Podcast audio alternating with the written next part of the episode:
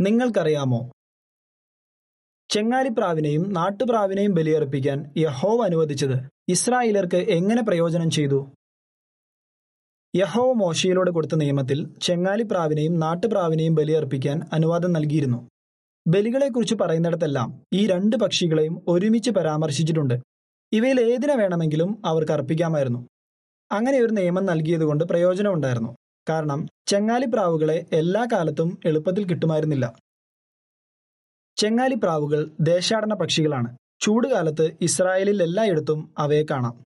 എന്നാൽ ഒക്ടോബർ മാസത്തോടെ അവ ചൂട് കൂടിയ തെക്കൻ രാജ്യങ്ങളിലേക്ക് പോകുന്നു. പിന്നെ തിരികെ എത്തുന്നത് ഏപ്രിൽ മാസത്തോടടുത്താണ്. അതുകൊണ്ട് തന്നെ ഇസ്രായേലർക്ക് തണുപ്പ് കാലത്ത് ബലിയർപ്പിക്കുന്നതിന് ചെങ്ങാലിപ്രാവുകളെ കിട്ടാൻ ബുദ്ധിമുട്ടായിരുന്നു. അതേസമയം നാട്ടുപ്രാവുകൾ പൊതുവെ ദേശാടനം ചെയ്യാറില്ല. അതുകൊണ്ട് അവയെ എല്ലാ കാലത്തും ഇസ്രായേലിൽ എങ്ങും കാണാമായിരുന്നു. ഇനി അവയെ വീടുകളിൽ വളർത്താറുമുണ്ടായിരുന്നു. ബൈബിളിലെ ചെടികളും മൃഗങ്ങളും ഇംഗ്ലീഷ് എന്ന പുസ്തകം പറയുന്നതനുസരിച്ച് പലസ്തീനിലെ ഗ്രാമങ്ങളിലും പട്ടണങ്ങളിലുമൊക്കെ നാട്ടുപ്രാവുകളെ വളർത്തുന്ന രീതി ഉണ്ടായിരുന്നു ഓരോ വീട്ടിലും ഈ പക്ഷികൾക്ക് കഴിയാൻ വേണ്ടി ഭിത്തിയിൽ പൊത്തുകൾ ഉണ്ടാക്കിയിരുന്നു. ഇസ്രായേലിലെങ്ങും എല്ലാ കാലത്തും കണ്ടിരുന്ന പക്ഷികളെ ബലിയായി അർപ്പിക്കാൻ അനുവാദം നൽകിയതിൽ നിന്ന് യഹോവയുടെ സ്നേഹവും ന്യായബോധവും നമുക്ക് മനസ്സിലാക്കാനാകും. ലേഖനം ഇവിടെ തീരുന്നു.